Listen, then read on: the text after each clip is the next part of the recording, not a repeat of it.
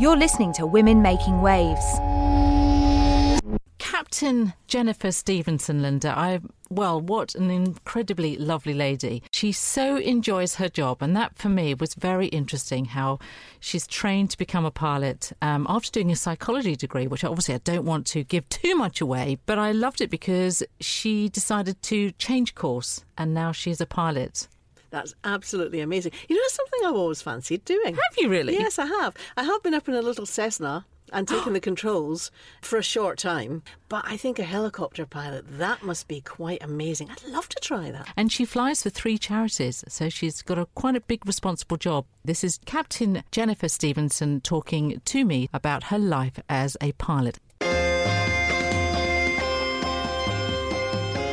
Still uh, people that kind of yeah, ask me. I step out the helicopter, walk straight past me looking for someone else, or they ask me what I do, and I'm like, well, I'm in a flying suit, so I'd like to think that you thought I was a pilot. Otherwise, I'm I'm not just serving tea. I'm with Captain Jennifer Stevenson. She is a pilot with Babcock Mission Critical Services on shore. And you've also working, you're a touring pilot with many, many charities. Lovely to have you here, Jennifer. Yeah, thank you for having me. Well, it's always good to promote women doing extraordinary stuff. And I would definitely say you're doing extraordinary stuff. You told me earlier that you're not only a pilot for East Anglian Air Ambulance Services, but you're a pilot for many other charities. You're a touring pilot, and that's something I have never heard of before. Can you just explain a little bit about that? Yeah, certainly. For a long time, I was based at one particular area in Cambridge, but last year um, I got my captaincy and I was able to take on a touring role, which means that I can now travel across the country working with different charities, uh, flying in different environments, and just sort of seeing a bit more of the country, really. And how many charities do you actually fly for then? Personally, um, so I'm just rated on one type of helicopter. So the charities that I fly with uh, are the Wales Air Ambulance, the Midlands Air Ambulance, and the East Anglian Air Ambulance. Wow. So that's a full time job. Yes, certainly.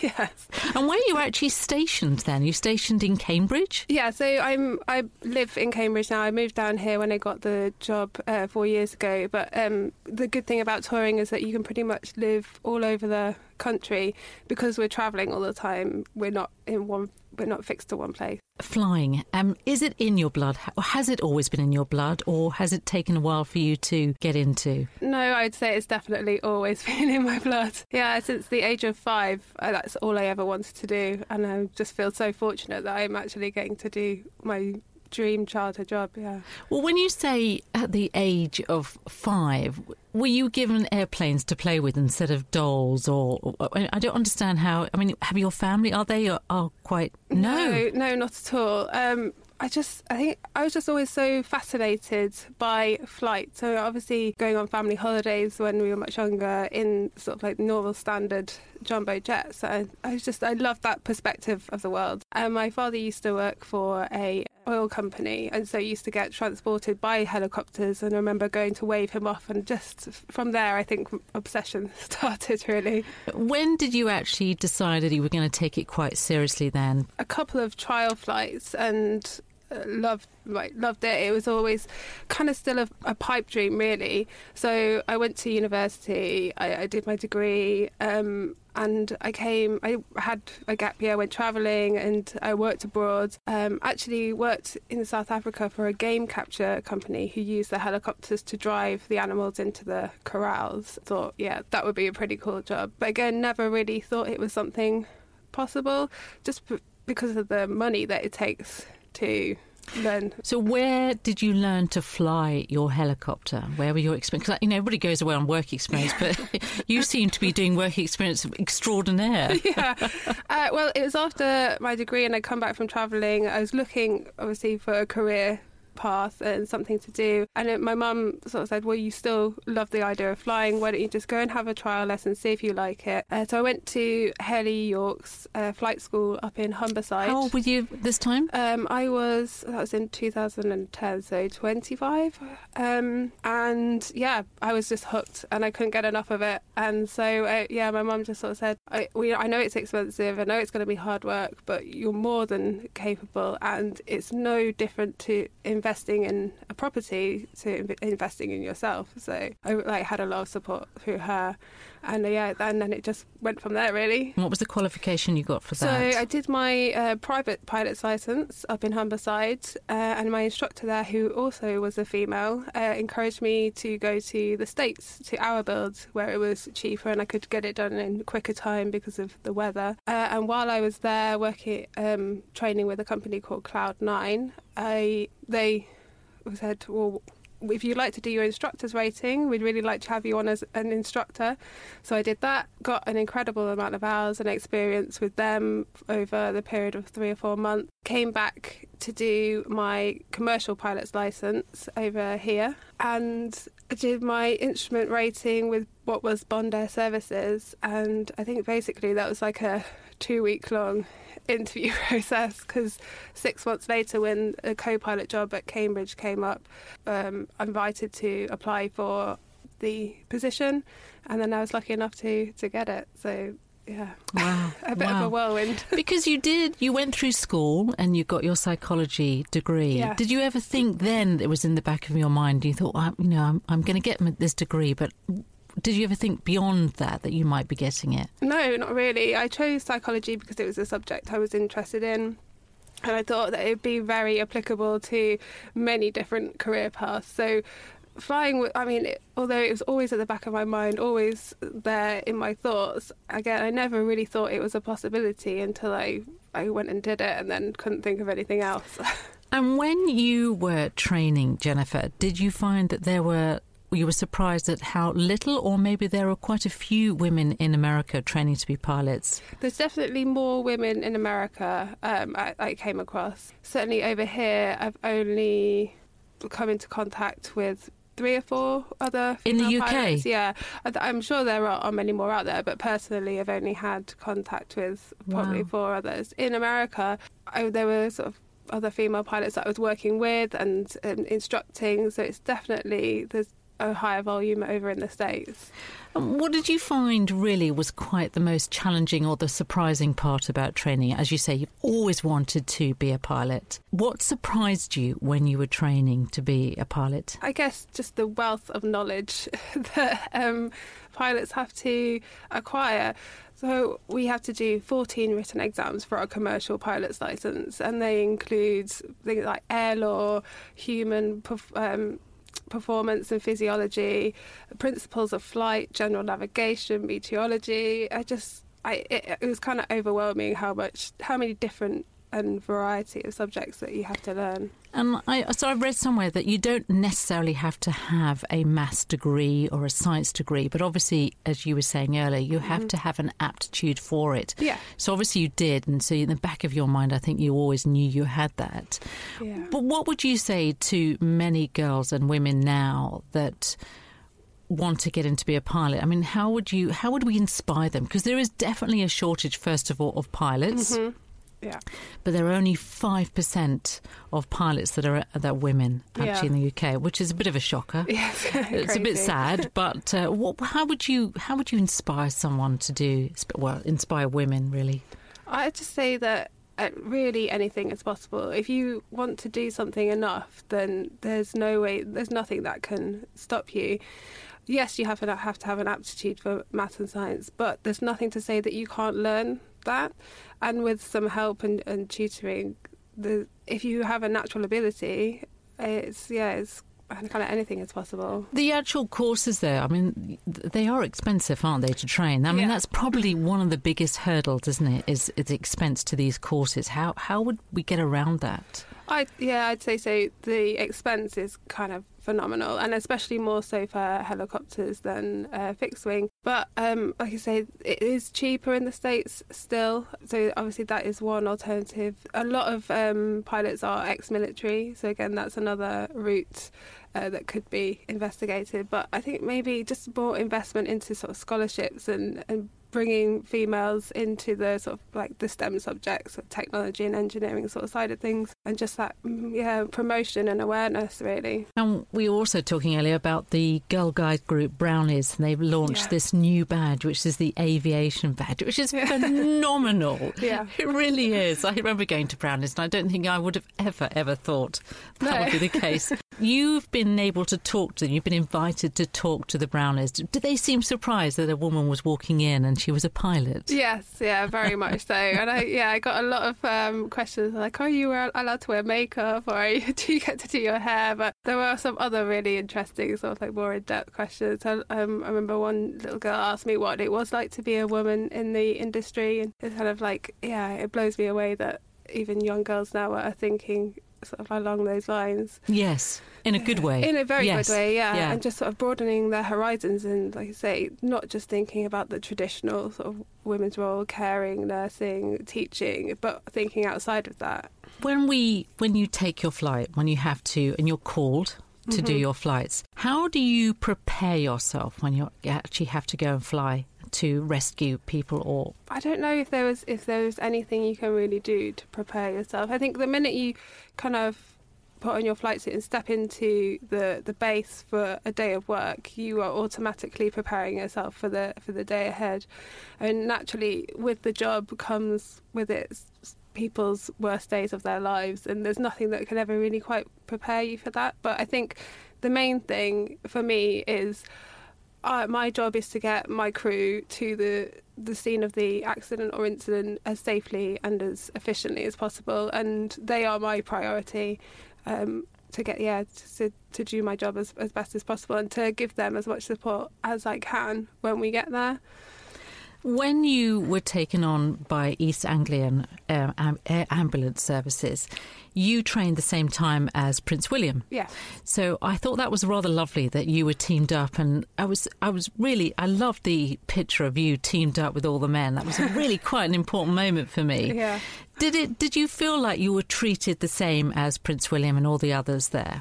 Yeah, definitely. I've like certainly working with Babcock. I've never felt like I was treated any differently to anyone else working there, and I am the only female pilot working for them, so it is kind of extraordinary, really. But yeah, it all it was all very very much the same. William was treated exactly the same as any of us, and as was I. That's fantastic. And do you feel do you feel exhilarating when it when you're up there? Do you find that I mean, does it does it even enter your mind that you feel exhilarated because you have a job to do and you're certainly qualified to do the job? Do you, but you do you have a tinge sometimes? Do you, so you sort of sort of tap yourself on the shoulder and think, "Am I really here?" every day, every single day.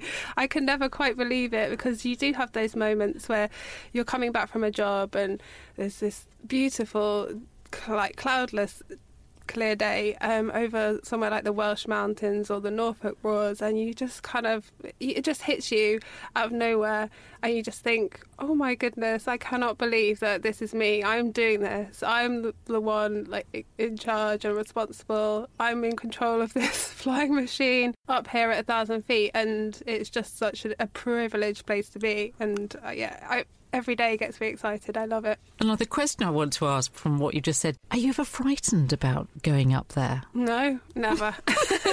never.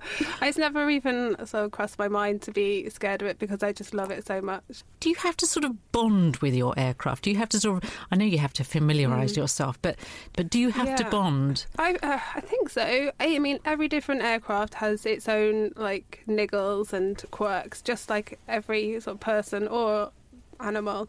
So you do feel like it has its own personality at times, uh, which is sounds a bit strange, but you, you do kind of have this affiliation with certainly the aircraft that I was flying in the Cambridge base, HEMC.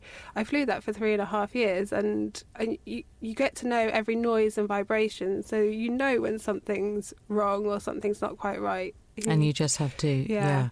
And and because I'm always fascinated by that because I always think that you must know your your equipment inside out. Mm. And do you have do you have a do you find that in in Cambridge or with um, any of the charities do you have a sort of a community with your pilots? Do you find that you're always in tune or you have a communication with them? Yeah, um, certainly when I was a base pilot in Cambridge, there were um, seven pilots in total there. So, it, and it was because it was a multi-crew environment. We were working with each other, sort of day in, day out, day out, handing over to one another all of the the problems, not just with the the aircraft, but things that would come up, sort of like drone activity or working on the airbase, and, and just things. So you do definitely have to work in conjunction with a lot of other people, and obviously the medical team as well. But we have um, a great base engineer at every base that looks after the aircraft. So also our relationship with them, letting them know as soon as something happens, so that they can sort of like put it to right really. And what about women before you? Are you the first woman onto working with East Anglia and all these charities, or there have there been women before you? Um, I'm certainly the first woman that has worked with East Anglian Air Ambulance, uh, the first female pilot to work with Wales Air Ambulance, and I think I was the first woman to work with the Midlands as well. So, I mean, there are other female pilots out there working with different charities, but for those particular ones, I was, yeah, the first. And actually, I haven't really asked you what exactly are the helicopters? What are they called? I mean, we must get that right. yeah, uh, so the, the the type of model that I fly is the Eurocopter 145, which is a slightly bigger sister to the other Eurocopter 135 that the company also run. And depending on what the charity prefers, depends on which helicopter they they like, really. I'd love to ask you uh, your day. If you had to describe a moment that you when you're working, can you describe the the adrenaline and and what you have to do when you're called? I'm not saying I want to sensationalize it, but I really want to get into the to how you live that moment and how you have to drive yourself to go on a mission. Well, there's certainly a lot to think about. So, I mean, we go from sort of very sedentary, sitting at a computer doing sort of paperwork, waiting for waiting, the moment, mm. a lot of waiting, and then all of a sudden the phone goes and it is sort of like naught to 100 miles an hour, you suddenly think about you've got to think about okay right where am i going? Is the weather okay? Who am i going to need to talk to en route? Where am i going to land? It's everything kind of like rushes through your head all at once. Um, and then you get into the helicopter and obviously then you start it there's checks to be made and, and making sure that everything is running smoothly and in accordance with how it should be. You lift into the air and then you're en route. And then, like I say, you're starting to think about the landing phase and, and where you need to go and, and what you need to do. All, all the while checking that you're talking to the right agency and that the fuel is like draining as it is. It should you're using as much fuel as you should be. It's not um, too much or too little. There's no problems with the aircraft, and you're on the right track and, and things like so that. So it's not just getting into the, the, the plane or no the helicopter. It, there's a lot of preparation that you have to do way before, during, and after. Yeah, yeah. From like the moment, even sort of like the start of day, we go in and we prepare the helicopter. So fuel samples to make sure that there's no no water in the fuel to enable it to start properly. Uh, checking over maintenance wise to make sure that nothing's happened overnight or um, nothing untoward. Yeah, planning, uh, briefing the, the medical team on the daily weather and the, the aircraft status, whether it's got any maintenance due on it and stuff like that. So it really is like you get in and you, you there's always something to do. And uh, same with in the air. If you're not thinking about the next stage, then there's you're probably missing something. Do you think that the more experienced pilots and people in the industry, do you think they also take a, a moment to ask the new people coming in because you always have new ideas, mm. new ideas, new people. Do you think that happens quite a bit in the avi- aviation industry?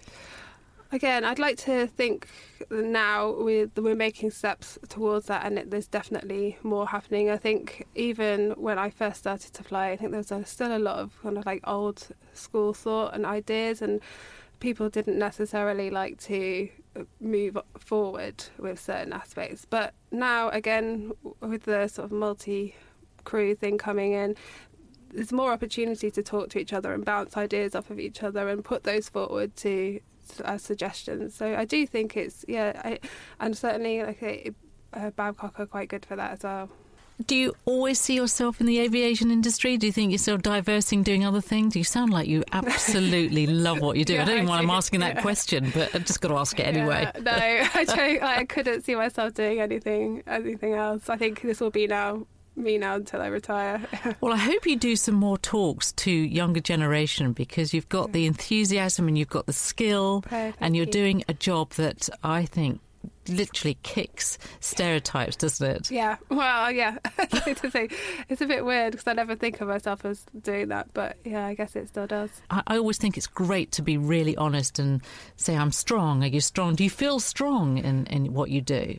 Um, in what I do, yeah, I mean, there's definitely times when I don't feel strong. Like taking on this captaincy, for example, um, it was a big step. I was a co-pilot in a multi-pilot role, and then all of a sudden I was a solo pilot, um, captain, touring around the country uh, in unfamiliar territory, in unfamiliar. What do you mean about? Um, tell us about that then. So you stepped up from co-pilot to captaincy. Yeah. How did that all come about then? Uh, so it was kind of a natural progression, really. Um, I joined the company as a co-pilot with the hopes of getting my captaincy, and when I got enough hours and the time came, um, that's exactly what happened. And I was moved from the Cambridge base into the touring role to sort of give me spread my wings, so to speak, and uh, give me some extra experience in different flying environments. Because whilst East Anglia, Anglia is lovely, it doesn't really present. Um, it's very flat. That's true. Yeah, so there's not a lot of challenge when it comes to um, flying around terrain or um, the weather is kind of predictable and you know how like what's what's happening and things like that.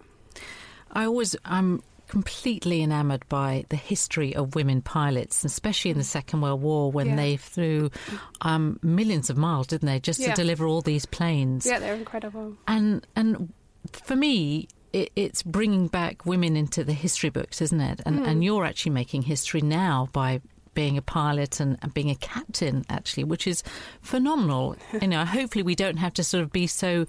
Uh, surprised about that in 20 years' time, but Yeah. it's a, a credit to you. Do, you- do you find that people are really shocked when you say, I'm a captain, I'm a pilot? Yes. yeah.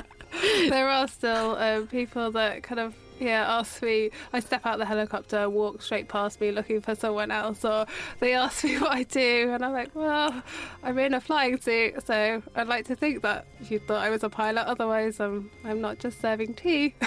Oh, it's Yeah. it's incredible. Well, thank you so much for coming in today. No, It's thank it's been really well. It's been a pleasure having you here for Women Making Waves. Thank you very much, thank Jennifer, you. Captain Jennifer Stevenson. I rather like that. yeah.